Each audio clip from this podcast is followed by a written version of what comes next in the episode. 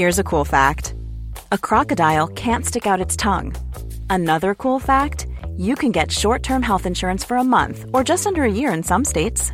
United Healthcare short term insurance plans are designed for people who are between jobs, coming off their parents' plan, or turning a side hustle into a full time gig. Underwritten by Golden Rule Insurance Company, they offer flexible, budget friendly coverage with access to a nationwide network of doctors and hospitals. Get more cool facts about United Healthcare short term plans at uh1.com. Hey, it's Ryan Reynolds, and I'm here with Keith, co star of my upcoming film, If, only in theaters, May 17th. Do you want to tell people the big news? All right, I'll do. Sign up now and you'll get unlimited for $15 a month in six months of Paramount Plus Essential Plan on us. Mintmobile.com slash switch. Upfront payment of $45 equivalent to $15 per month. Unlimited over 40 gigabytes per month. Face lower speeds. Videos at 480p. Active Mint customers by 531.24 get six months of Paramount Plus Essential Plan. Auto renews after six months. Offer ends May 31st, 2024. Separate Paramount Plus registration required. Terms and conditions apply if rated PG. A word of warning. This podcast contains discussions that some listeners may find distressing or triggering. Please use your discretion.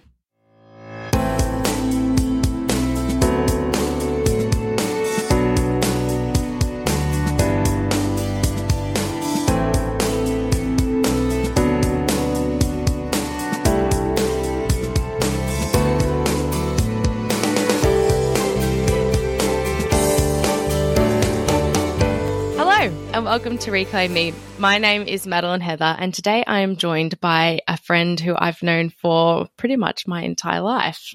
Hi, I'm Heather, and I am a survivor of uh, relationship abuse and uh, trauma. Heather and I know each other from way back when. Heather was actually really good friends with my sister in primary school. I know she's American, but um, Heather, you lived in Australia like half of your life, right? Um, um, about less than half of my life now. I was about 12 when I moved to the States in 2001. And then I, that's where I knew you from, from primary school and being friends with my older sister. Um, so you'd be over at our house and stuff all of the time. Um, and because your mum's got quite a strong accent as well, it was you're the quirky kind of family because you got an accent around. but it was cool. Um, and then yeah, you moved um, over there. So I've gone and seen you in the US before for a day, and you've been back to Australia a few times. So we've caught up a number of times in the last what is it, fifteen years? Yeah. Well, it's almost I've almost been here twenty years. Can you believe it? Oh my god. That's insane. That's so cool. it's just funny because you left with an Australian accent, and you you now every time I talk to you, you've got such a strong American accent. but it's good anyway. So we're here today to talk about um, something that you you went through, um, and you went through for a long time, and I think it's a really important discussion um, to have. So, do you mind, yeah, starting starting us off with with a bit of your story? Sure. Um, I want to start off by saying that my my story with my ex boyfriend ended in his suicide, and I don't in any way condone or promote suicide, um, especially because I am um, studying to be a therapist. I'm also a substance abuse counselor, but this is this is my story, and um, unfortunately, my life is better off without him here. And if if he had survived, or if he hadn't have done that, I would always be looking over my shoulder, or um, you know, afraid that he he would hurt me, or that you know he might try and sabotage my future relationship. So you know, the unfortunate truth is that um, I can live much more comfortably without him here.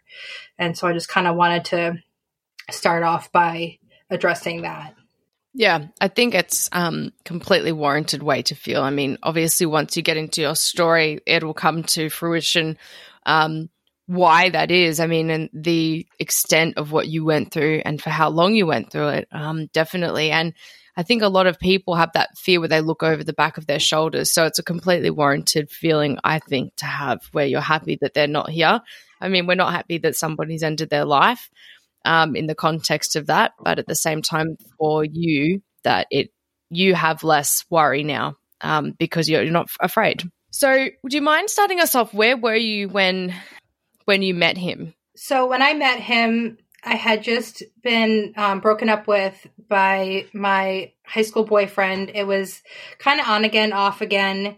Um, the the guy I was dating before him, um, he had just taken my virginity and um, had um, reached out to me to get back together because his mom died.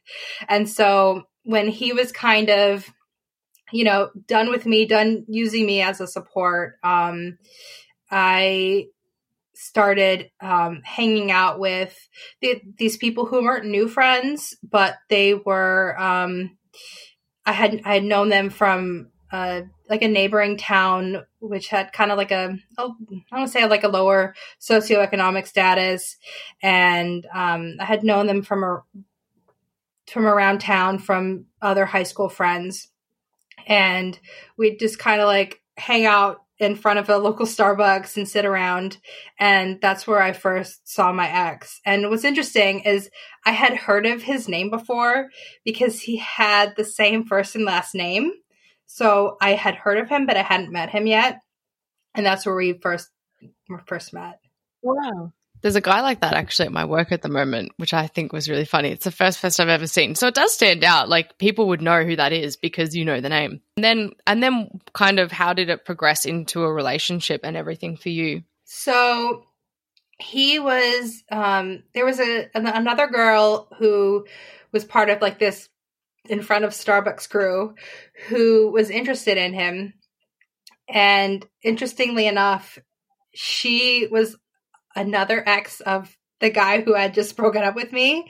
Um, so she and I were kind of like foes, but we had gotten over it and um, we were all hanging out and she was going um, she was going out of town uh, for the summer, I think to see family or something. But she had given him um, like one of those um, prepaid flip phones. Like this was back in I don't know the mid 2000s um, because he had no job, no money, living with his grandparents, um, so that she could stay in contact with him, right? Um, meanwhile, I think he ended up using it to text and call me. Um, so um, I think, I don't know if we had started texting at that point. Um, but I really liked his sense of humor. And we had like inside jokes, and I started to develop a crush on him. And I didn't care about her and her feelings because we had that that past um, you know, animosity. So then there was um, one night where we were at a friend's house and with another couple and um, we were all in a hot tub and I think the other couple left, and he and I ended up having sex in the hot tub. And then um, after that, um, I just kind of like forced myself into the relationship with him. I, it was a lot of like my insecurity at the time, probably having been recently broken up with. He was my second partner. And um, I didn't really know how else to approach it. So that was yeah, definitely. That was and you're only what 18, 19 at this time. Yeah, yeah, I think about 19 at that point. And then so you started this relationship. Um how did that progress for you? Because I think from what I know like it kind of got quite serious quite quick. Yeah, and it was a it was a fun it was a fun summer. I remember you know, we we hung out with that group of friends. We went to the beach, did things for Fourth of July, and and I have kind of fond memories um, until certain things that I can kind of pick out where there was some red flags that I I, I don't know if I really ignored them or if I just couldn't really see it through being in it you know um mm. there was one there was one incident that um you know thinking back for a long time i had i have had to work through it in therapy where i i it was kind of like a turning point where i wish I had broken up with him at that point because I almost did. And I really had to work through like the the guilt of um of not beating myself up for doing it. Because there was always like the what if. Well what if i had done it at that point? None of this would have happened. And um yeah. I, I can't i do you can't mean what if you had left? yeah what if i what if what if i had left you know he he wouldn't he wouldn't have killed himself. I wouldn't have been in this awful relationship. And it was it was more about myself. Like if if i had a if i had have left at that point i wouldn't have put myself through all of this um so what that was was that um there was one night where and we might have been together a month or two at this point he and the guys were out drinking together. They were at one of the guys' houses, and the guy I dated before, who had just broken up with me a few months before before I got together with him, was also w- with him. And I was with um, some girl, the girls of that group, um, some of the girlfriends of the other guys. You know, they were all drinking, and we were all drinking, and we get a either a text or a call, and I think I was like passed out on someone's bed that um you know so and so is in the hospital and so and so uh, or we got we got in an accident, hit a pole, and one guy's in the hospital and one guy died. And we're all freaking out. What do we do? We can't drive. We can't go anywhere. Um, and the one who they told us was dead yeah. was um, the one who had broken up with me a few months before. And I was just like freaking out, heartbroken. It was it was really scary. Yeah. So turns out it was this fucked up prank that they actually had gone out drinking and driving, had almost hit a pole, and my my ex, um, who who is dead, was the one who was driving. He was the one who was drinking and driving, and it was a um, windy kind of um, rural town where they were, and uh, almost did he swerved and almost did hit the pole, but decided to tell us that they did and it was just so fucked up and at that point i almost broke up with him and didn't and i i always think back to that moment of like you know shooting on myself well i should have. And um it, that was that was i think one of the biggest red flags that i have. Well i think as well like internally we kind of tell ourselves like it's not as bad as you think. Like you might be upset maybe but it's not as bad or something like that. Like I've been through so many times where something's happened and I've gaslit almost myself into that. And you stay around because you also don't want to be that person sometimes, especially at that age. I mean, you're so young. Um, and you didn't know what that was a red flag for. It's just a really horrible prank, though, to cause somebody. So that would have been distressing and upsetting for everybody there that one of their friends is potentially dead and they're in one of them's injured and then they're laughing about the fact that you're upset and care about them and i think you know another reason i didn't leave is like i i was young insecure. I i didn't like love love my body. And here was this person telling me how beautiful i am and and making me laugh. And i i didn't want to be alone. I didn't want to be single. And I just kind of kept that status quo of, well, let's stay, stay in this relationship. And that's kind of what I did over the next two and a half years that I was with him is, um, kept that, that cycle of like this unha- unhealthy relationship because I liked the, the reward that I got from him, you know, telling me I was pretty or whatever. Well, it gives you a good self sense of self as well. And when you've got low self esteem, when you're not happy with yourself and somebody gives you those compliments, they mean so much. And it just goes to show that it's not, you know, that abuse and things like that aren't um, consistent always. Like it can be peppered in um, and mixed with great feelings. Like being told that you're wonderful and get having these things. So they're, they're definitely things I think that are often overlooked, but I completely understand. It's so nice to be told and validated that you're beautiful, that you're kind, that I like you, and then have laughs. So you look past the other things. Yeah, exactly. And, you know, I ignored other red flags. Like, he told me that when he was younger, maybe 12 or so, that he was diagnosed as, um, as being, um, bipolar or having bipolar disorder. And I ignored that and quickly dismissed it. Um, I was studying psychology. I um, have a um, bachelor's in psychology, and I was like, oh well, you know, you don't have mania. That that's that's a diagnostic criteria. So um, no, you don't have that. And I I think I was almost like I was almost telling myself if that makes any sense. Like I was trying to convince myself he didn't have it. And um.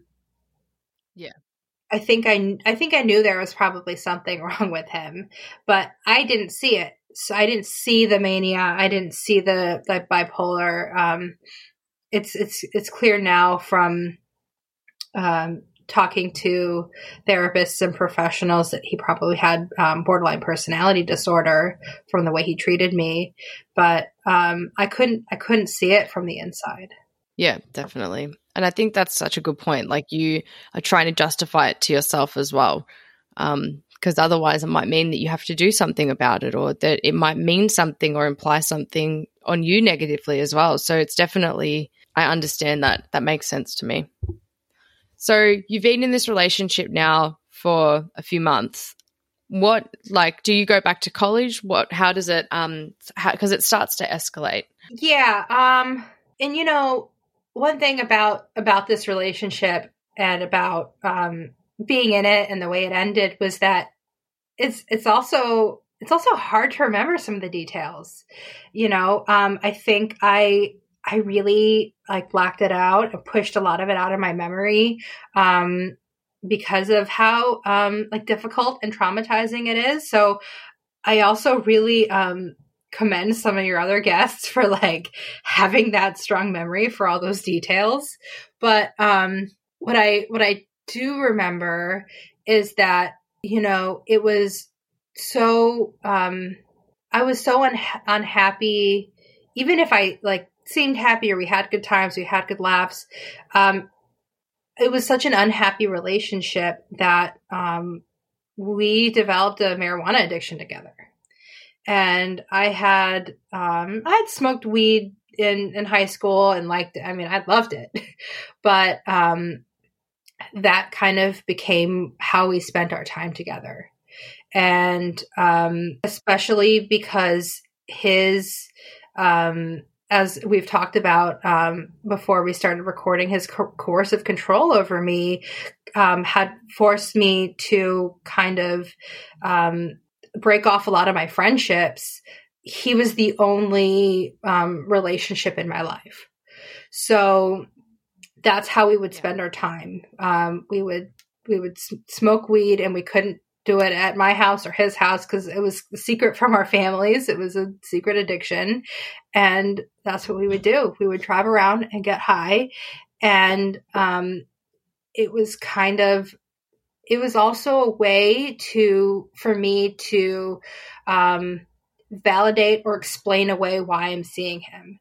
Um, well, I got to see him so I can get my weed. And um, that there was a, at least a year of that and you said as well, like you, the coercive control, and I love that you use that term. It's a term I try to use to, to try and normalize. But um, one of those things that you said is that you like lost touch with a lot of your friends and you were quite isolated. And isolation is one of those tactics. So, can you explain kind of what that was like for you? Um, what did that look like? Because it can be so different for so many people. You know, I think it happened slowly over time. You know, I was already kind of hanging out with that that different crowd when I met him. So the friends um, who were some of my truer friends, my longer high school friends, um, I, I think I wasn't as close with them anyway when I met them. I don't really remember um, what happened or um, what was going on. Um, and I had the same same job the whole time. So I had friends from work. I think I just stopped seeing them after work, you know, on the weekends or anything. Um, it just kind of slowly, slowly drifted apart. Yeah, definitely. And when did he start to kind of get to the point where he was um, like saying that you were cheating on him and things like that as well? Was that after? Maybe like a year, a year and a half in and you know, I think that was definitely his insecurity of me being in college and being around males and females, um, and and getting to experience something that he didn't have. Um, have a job. He didn't um, go to school. I think the last few months he did sign up for community college, and he was trying and. Um, but it was hard for him. He didn't have a car. Um, after maybe six months of us being together, my dad um, actually loaned him some money to get a car, but of course, my dad never got that money back. My dad never expected to get that money back. And um, there's a whole story about that car, which ends with me um, jumping out of the car, move, uh, the moving car, because its brakes didn't work. So he he he chose to buy a lemon oh sight unseen. Uh, it was, you know, I he just put me in in very um, unsafe and dangerous situations where he he he heard that I liked BMWs. He saw BMW on Craigslist, and we went and picked it up. He he he bought it um, without really doing much research, and when we drove it from you know a few miles home to his place, realized the brakes went out. Didn't didn't do a test drive. The brakes went out, and so I had to jump out of this moving car. I can't, I can't believe we made it back to his place without crashing it. And um, to move my car so he could pull it into his spot. And, you know, it, it had broken down several times while he still had it. Uh, we were on the, broken down on the side of the freeway on New Year's Eve. You're surprised we didn't get hit by drunk drivers. So, um, you know, he always says, I bought a car for you. Well, my dad bought a car for you. But to, you know, to go back to your original question, yeah. he just, he, I think he felt really insecure that, um, you know, he he didn't have the the, the financial or otherwise means um, to um, to do what I was doing. You know, I I would go to the go to the gym and work out with my mom in a class with mostly women. Um, once a once a week, maybe twice a week if I could and he would say, "Oh, well, the gym's for fat people. You know, you got to go on a hike." because hiking was free and I love hiking. I, you know, now it's one of my favorite things to do because I get to be in nature and whatever. And that's not because of him. I just love it. But um, he would try to manipulate me into doing the things he wanted to do because of his insecurities. So again, back to answer your question about the accusing me of cheating. Um, you know, it was it was when I was around other people, and that would further isolate me from other people. Um, I wanted to be able to kind of have a normal college experience, even though um, I didn't live in the dorms or anything like that. I couldn't I couldn't really go out with with friends or do things in between classes. And I think I asked that about the cheating thing because I think that's a way that people aim to isolate. Um, because if you accuse your partner of cheating, then and your response to that is, oh, um, I'm going to then not hang out with these types of people that they think I'm cheating on them with. They're they're winning. They're getting the gratification. Then they're getting isolation from you and more power and control. And that's what coercive control is about: power and control. Um, and I think a lot of these situations, regardless of where they stem from, and if they stem from mental illness or if they stem from um, you know, feeling um, unhappy or self conscious, the behavior that you're exhibiting is still having those impacts on the people around you. And I think that's that's the clear distinction for me. Like it is, you know, it started from you know way back for you, and it's it's clear that there are tactics that are being used to try and manipulate and control you, um, and to try and control who you see and what you do. And it's just it's shocking and sad, but it is you know what we spoke about earlier. You just don't see it when you're inside it for how potentially bad it is. Um, you know, you're looking at it through a different lens when you're involved in it. Exactly, and you know, you you you bring up a good point that like I would have to you know, hide things from him that were not bad things. Like I would want to take a nap after class because I was tired from being in school all day and doing homework and I would have to lie and say I didn't take a nap because he wanted my time right away. He wanted to be with me right away. So he's just like, you know, trying to manipulate me and to get me to do what what he wanted me to do. And um I could never tell him the truth, like, oh yeah, I needed to take go to sleep for 20 minutes or whatever it was um, or you know oh there was a person with a male name in my class like i couldn't tell him the truth because he would twist them around and make them something bad that i did something bad and i think it's just that walking on eggshells feeling that starts to become so debilitating after time because you're you're alert all of the time you have to think about every single action that you make and thing that you say before saying it because you don't want to get in trouble. Yeah, and then come to think of it, I think that's why the the marijuana just made it so much easier. Okay, fuck it, let's just get high together. You know, let's just go pick up some yeah. weed and you know, after after after some time I got um you know, this was before it was recreationally legal all over California. Um, we had like a marijuana card, so I got the card. Um, and I, of course, I was the one with the job. I was working part time at a store. I paid for it. I paid for everything. I would pay for our fast food. We'd go to like drive-throughs and stuff, and and we both gained a lot of weight. and um, it just made it easier to to um, kind of numb out and um, and forget about it with with with the weed. So you've been in the relationship now for like what over a year. Um, what kind of happens next? What are some of the things that you went through after that? You know, it was the same. It was the same bullshit for for that whole time. It was the status quo. Um, you know, there was a lot of um, a lot of like arguing and discord and and back and forth bullshit and he turned me into a person that I didn't like that I don't want to be again that has turned me away from relationships for years. Um you know I there there was a point where I was screaming at outside his house. I think he was inside the house.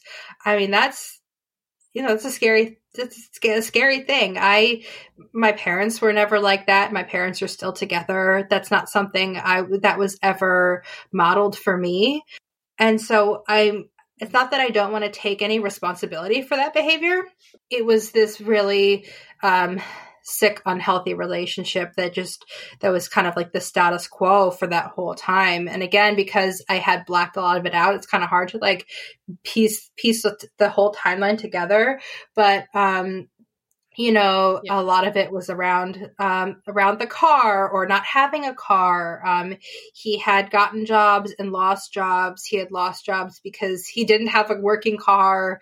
Um, he um, there was a there was a time where I was driving and he called me a cunt or bitch or both, and I just started punching him in the crotch.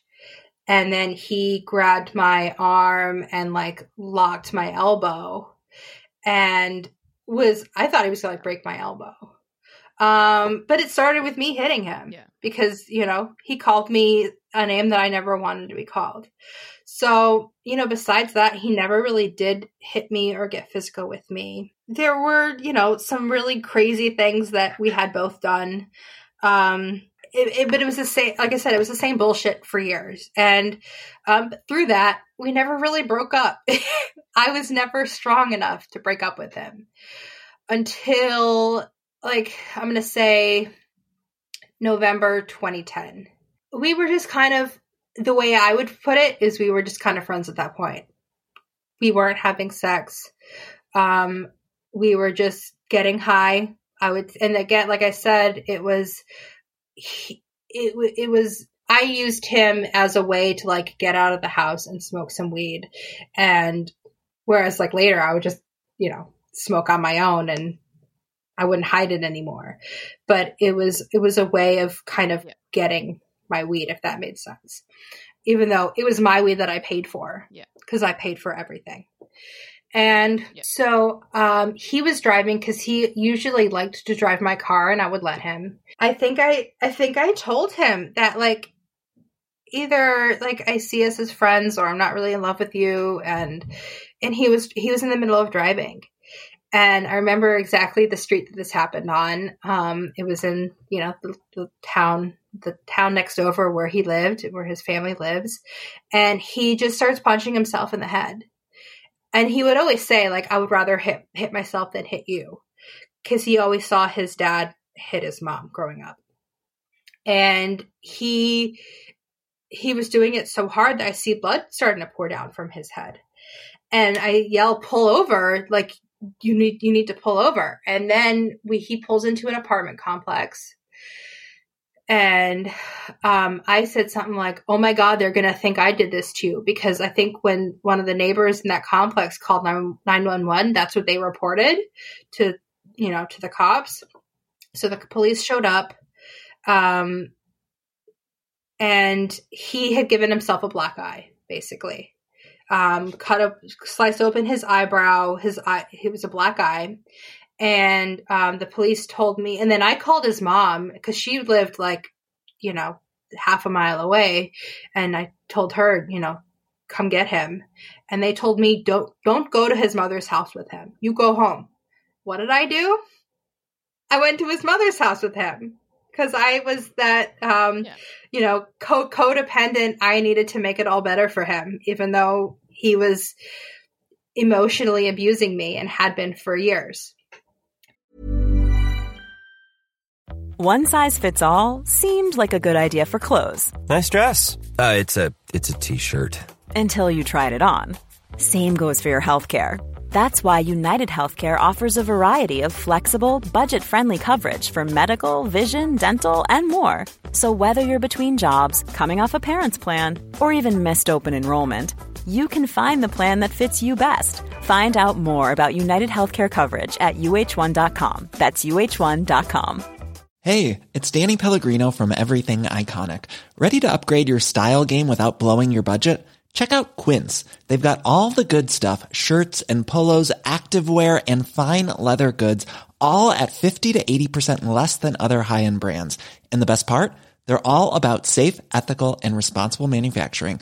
Get that luxury vibe without the luxury price tag. Hit up quince.com slash upgrade for free shipping and 365 day returns on your next order. That's quince.com slash upgrade. There's never been a faster or easier way to start your weight loss journey than with PlushCare. PlushCare accepts most insurance plans and gives you online access to board-certified physicians who can prescribe FDA-approved weight loss medications like Wegovy and Zepbound for those who qualify. Take charge of your health and speak with a board-certified physician about a weight loss plan that's right for you. Get started today at plushcare.com slash weight loss. That's plushcare.com slash weight loss plushcare.com slash weight loss. One size fits all seemed like a good idea for clothes. Nice dress. Uh, it's a it's a t-shirt. Until you tried it on. Same goes for your health care.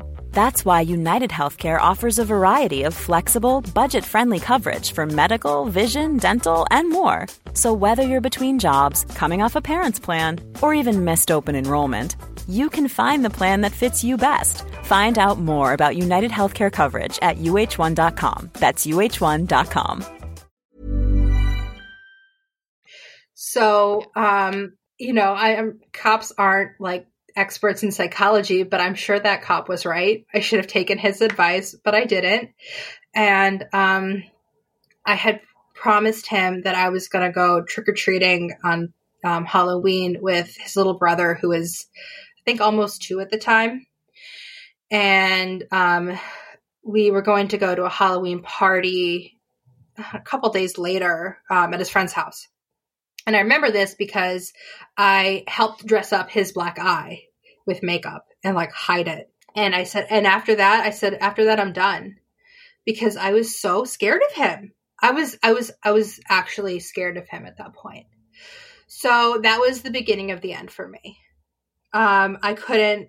I was I was afraid for my own safety, and I started to distance myself from him, and um, I might have changed my phone number a couple times. He would always get it somehow. I don't know. I might have given it to him, but um, then once I started to like block the, the the phone calls and stuff, I would get emails from him. And um, there's so in Gmail, there's like I don't think there's like a real way to block an email at least 10 years ago. So it, it was like you can like send it right to trash, like so with the, with the filters. Um, so that's what I would do. Yeah. So I would like check and see it. So I would still see them. They wouldn't go to my inbox. They'd go to my trash. And so I would go and look in the trash and I would see that. Yeah. And there would be a whole bunch of them. And so I would still read them and they weren't good for my mental health, but I would still see them.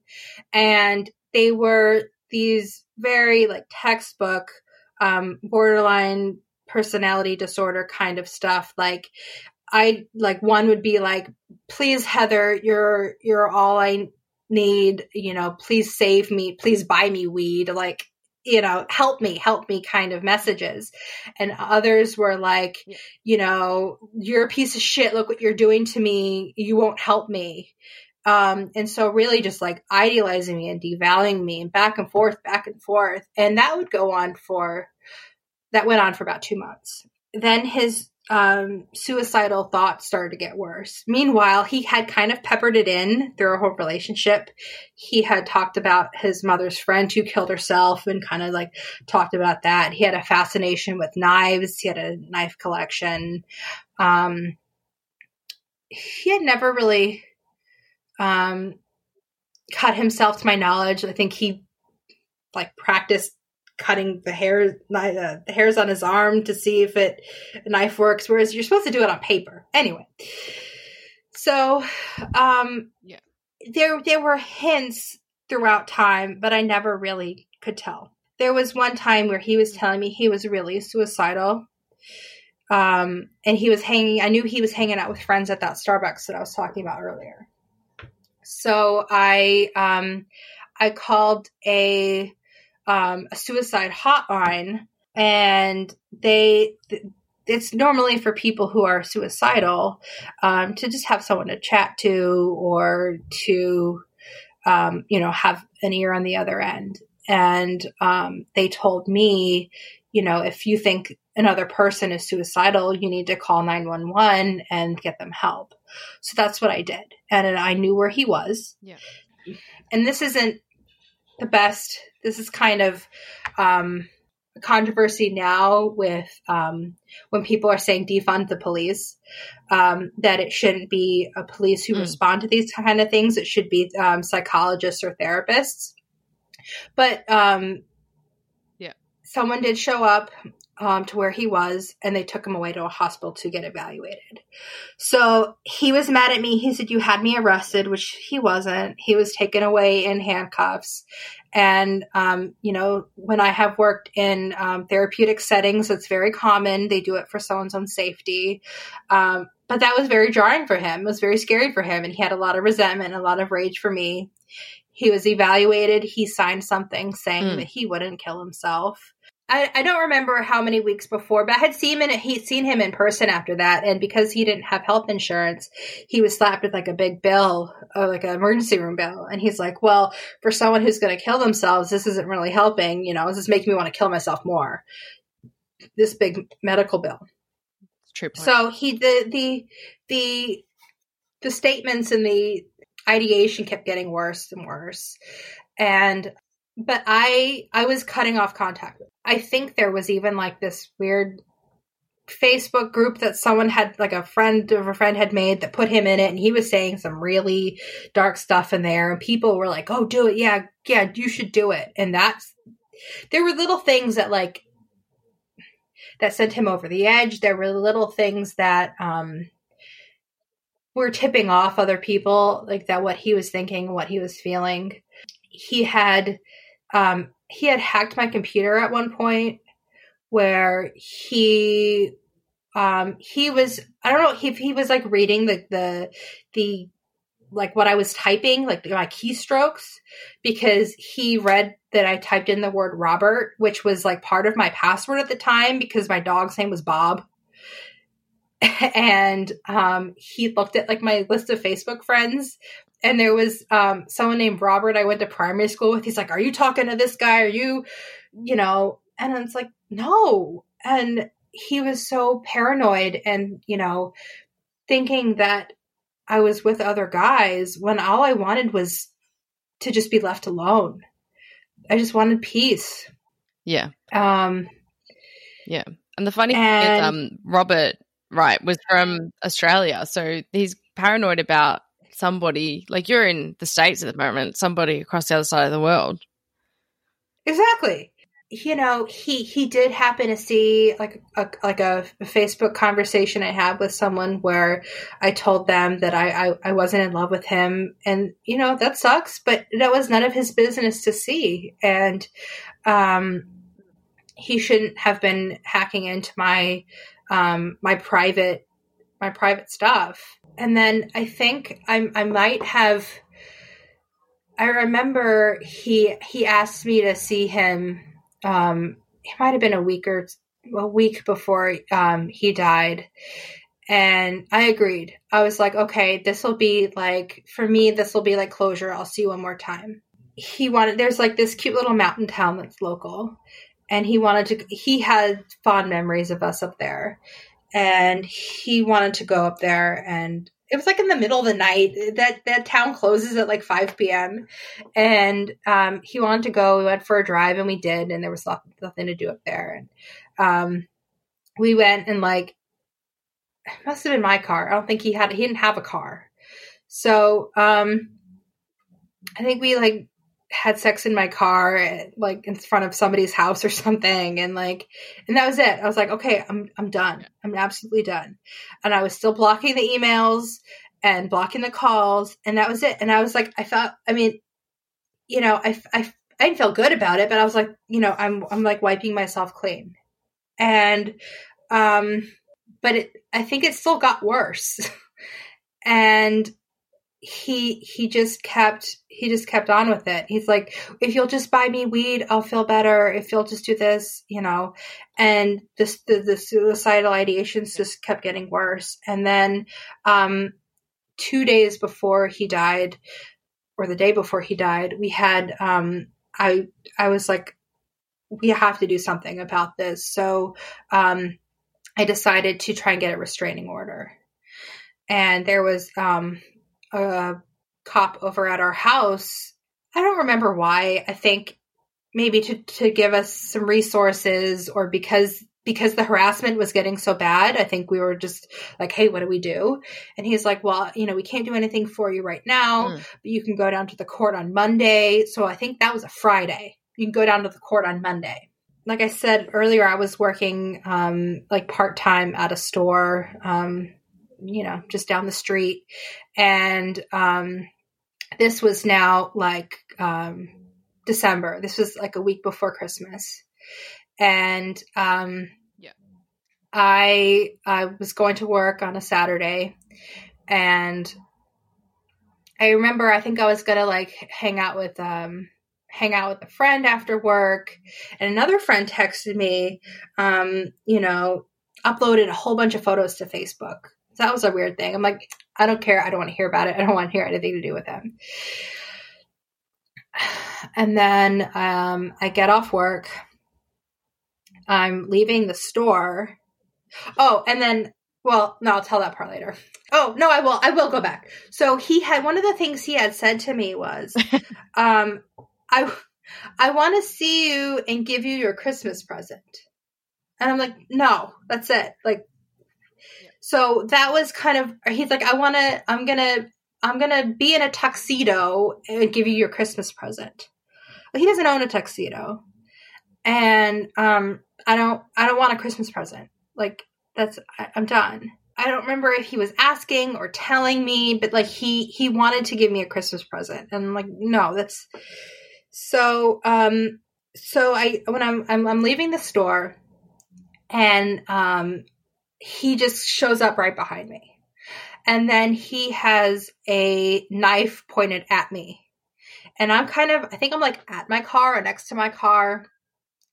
And I did something that I don't know if it was because he was either there or um, he, but I did something that I never really did was I threw my purse in the back seat and not in the passenger seat.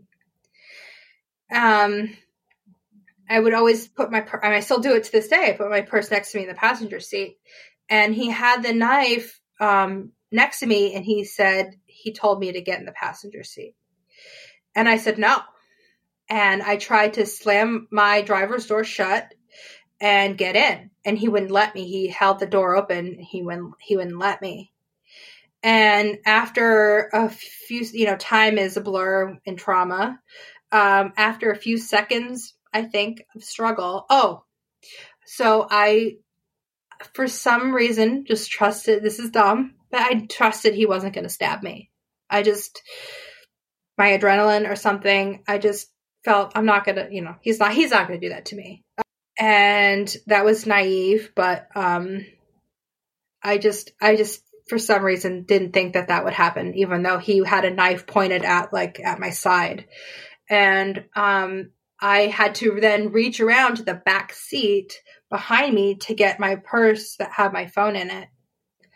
Because the day before, when the cop was over at our house, he said, if you see him, call us, call 911. And, um, yeah. That if if you see him before you get a restraining order, basically. And so I was calling 911 about to say, I don't know what I was going to say and then it turned into something else. It turned into me saying something else to the operator because he said, "Okay, you know, if you're if since you're not whatever, you're not listening to me, I'm going to do it." And what it was, he was going to take his own life. So he dropped the knife that he was threatening me with. He, he kind of dropped it um, on me next to me, like on my um, driver's seat, and then pulled out a box cutter and slit his throat. Oh my god. Um, yeah, and then so I think I think what I said to the person on nine on one was like, "Oh, someone's going to kill themselves in front of me," and then I just screamed because he he had done it, and it was you know it's it looks nothing like the movies. Um, and I remember him saying like kiss me before I die and I did and I pushed him away. I didn't want any blood on me. Um and um I think some coworkers came out to um to help. I remember one, you know, I haven't really had much contact with her. I think she might have left right before I came back to work. But she was like rushed into like paramedic mode and I just, yeah. and, and you know, another thing that I often don't have appreciation for was like the secondary trauma of all the people who witnessed it or the people who I worked with who saw it from the inside or who were just there that day. Um, and you know, he he doing it in such a brutal way, doing it in public in general is I know it's um I understand being um working on being a mental health practitioner that um, it's not it's not some it's something that someone is very sick and they they're not choosing it because um, they're choosing it because they're in pain and want to be out of pain but um, no. and yeah and i kind of think like i'm so sorry that you went through that because obviously that's caused you a lot of trauma and even hearing that like is so like heart wrenching. I mean, the the visions in my mind of what you must have seen wouldn't even come close. So I am sorry. It's that's awful. But I also think um, the more and more I've studied things like personality disorders um, and things like that, especially when men do this, um, their aim is to hurt the person that they perceive has hurt them. And I think for me, it sounds like his last act was to hurt you as much as possible. Um, that's why a lot of like family annihilators, for example, will murder the children. Um, one of the criteria for that is because they want to hurt their ex partner, um, which is horrific to think about. But that's the act that they're doing. That's all they can see. And it's kind of like that in this situation, I think, where he's maybe not so depressed, but so just delusioned by these things where he just wants to hurt you but I also think you are so lucky to be alive because that line between suicide and homicide is so finite. Like it's just it's t- it's just tiny that line and once somebody threatens to kill themselves, I think we need to start teaching people that that's a threat against them as well. Because when somebody no values their own life, they don't value yours. Um, so it is scary. I'm I'm I'm so fucking happy that you're safe and here but that would have been so traumatic for you. Exactly. And uh, you know, that was exactly what you said about, you know, not not having respect for other people's lives once they um lose value for their own. And, um, you know, his goal was to hurt me. I think he, he wanted to show me how much pain he was in and, um, how much pain I had put him through. And, um, there was a four page suicide note that was all just blaming me. And, um, I had I didn't see it until a year later when his mom released it on Facebook, and at that point, um, she and I had a falling out. We were actually pretty close. Um, I was getting high with her, and um, she got she got jealous. I think on my birthday, and I don't know if jealous is a good word, but resentful that um, I was moving on with my life, and I was at the zoo with family, and to see, to see me happy, and that's when our our kind of relationship ended. But um, but about the suicide note, um, it was all just blaming me, and um, and you know, look what you did to me, and this is how unhappy I am. So he really did want me to suffer, and um, fortunately, um, I haven't let him win. There was also some other stuff that was said as well about what his intentions were that day. Do you mind saying a little bit of that? Yeah. So I don't, and again, I don't know if this is true or not. Um, but what his his mother did tell me when we were still in contact was that he had some things in his backpack. He had, see, he had a backpack on him. Oh, and um, he had a few things on him.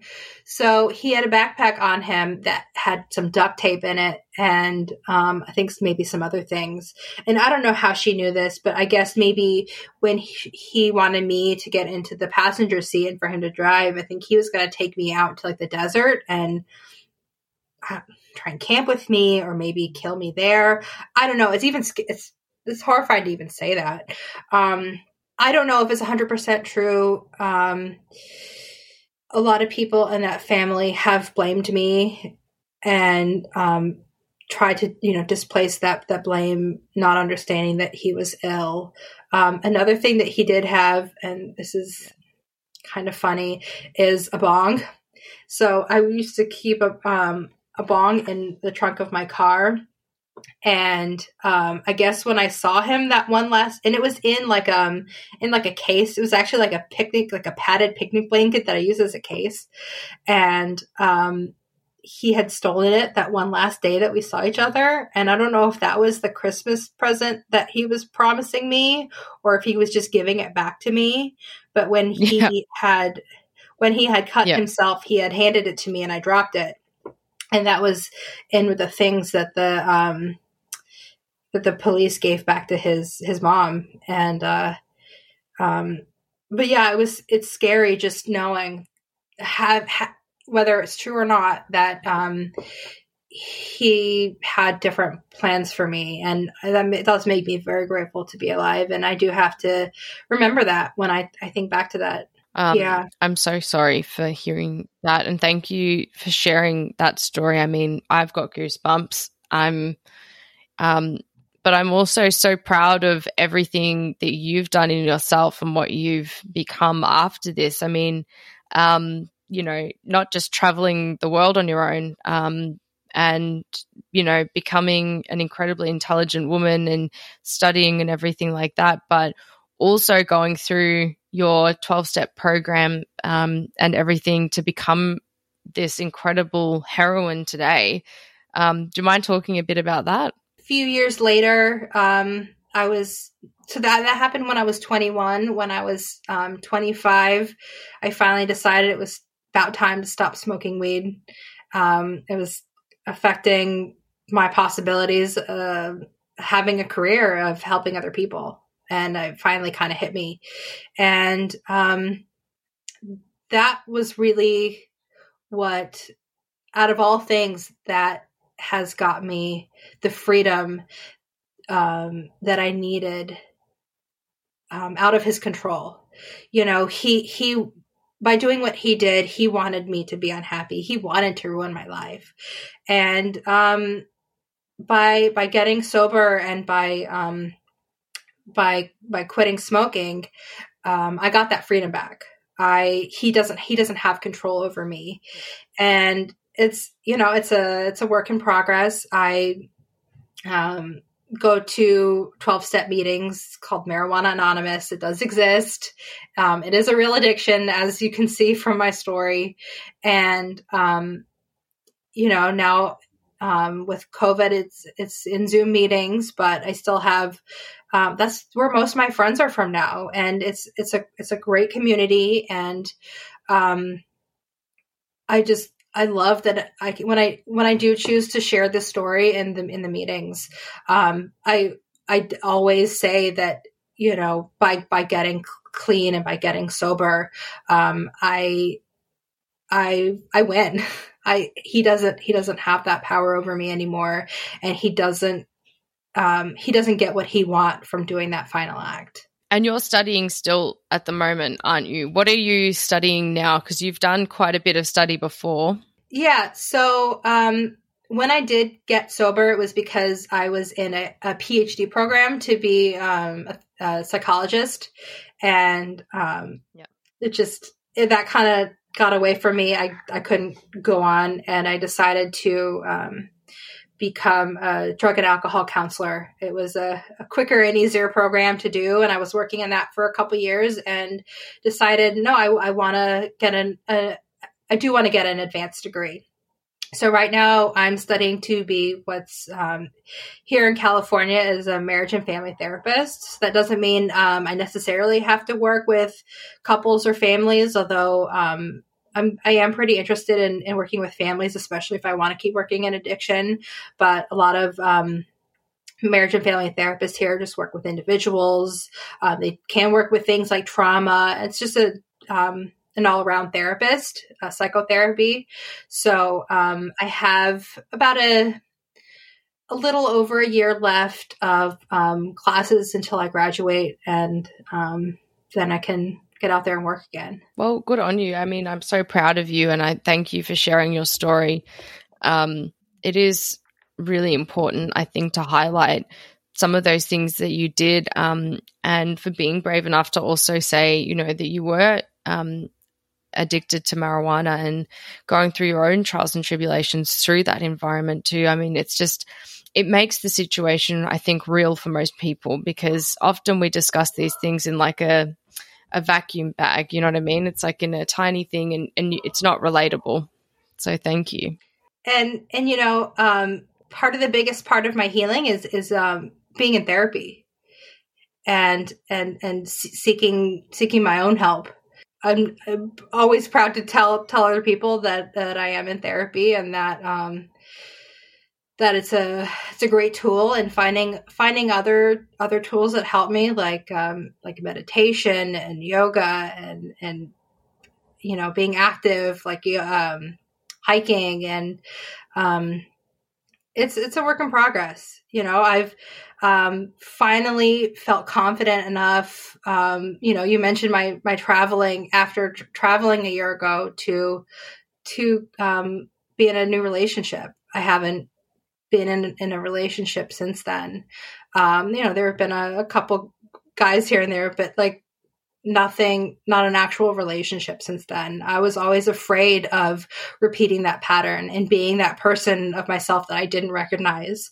And um, I'm not to say it's it's perfect or um, you know, but it, it, it takes work and um, definitely um, healthier and a better person than I was back then. So we were discussing as well um, where to reach you. So if somebody maybe wants to send you a message, where can they um, send you a message to? My Instagram is at the.heather.flower. And um, as I kind of talked about with, um, you know, just having been harassed by by him and by his family over the years on social media, um, all my social media is private, but I'm happy to have any conversations on um, on Instagram or anything, and I'm open to um, talking about it, especially if you relate. So um, I welcome you know any and all conversations. I also do want to add um, suicide prevention um, helpline for people who are in the U.S. If that since that's a good resource too. That's um, 800 273-8255 and I think the the last four is talk so it's like 800 273 talk. So that's like a really good resource too cuz you know we've been talking about that and um, I can't go without that without giving giving so, somewhere for people to reach out to for now, thank you so much, Heather. I appreciate it. You're such a, an amazing and incredible woman.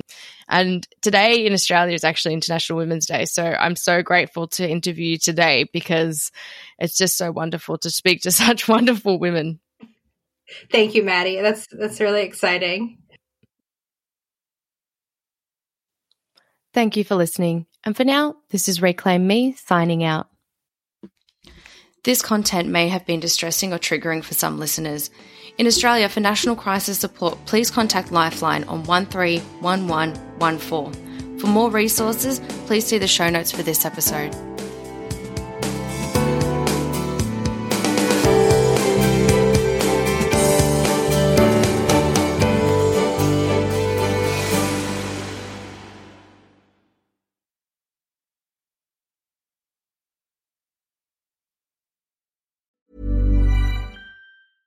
Ever catch yourself eating the same flavorless dinner three days in a row? Dreaming of something better? Well, HelloFresh is your guilt-free dream come true, baby. It's me, Keke Palmer. Let's wake up those taste buds with hot, juicy pecan-crusted chicken or garlic butter shrimp scampi. Mm. Hello Fresh. Stop dreaming of all the delicious possibilities and dig in at HelloFresh.com. Let's get this dinner party started. Planning for your next trip? Elevate your travel style with Quince. Quince has all the jet setting essentials you'll want for your next getaway, like European linen, premium luggage options, buttery soft Italian leather bags, and so much more. And is all priced at 50 to 80% less than similar brands. Plus, Quince only works with factories that use safe and ethical manufacturing practices. Pack your bags with high-quality essentials you'll be wearing for vacations to come with Quince. Go to quince.com slash pack for free shipping and 365-day returns. Imagine the softest sheets you've ever felt. Now imagine them getting even softer over time. That's what you'll feel with Boll and Branch's organic cotton sheets. In a recent customer survey, 96% replied that Boll and Branch sheets get softer with every wash. Start getting your best night's sleep in these sheets that get softer and softer for years to come. Try their sheets with a 30-night guarantee. Plus, get 15% off your first order at bollandbranch.com. Code BUTTERY. Exclusions apply. See site for details.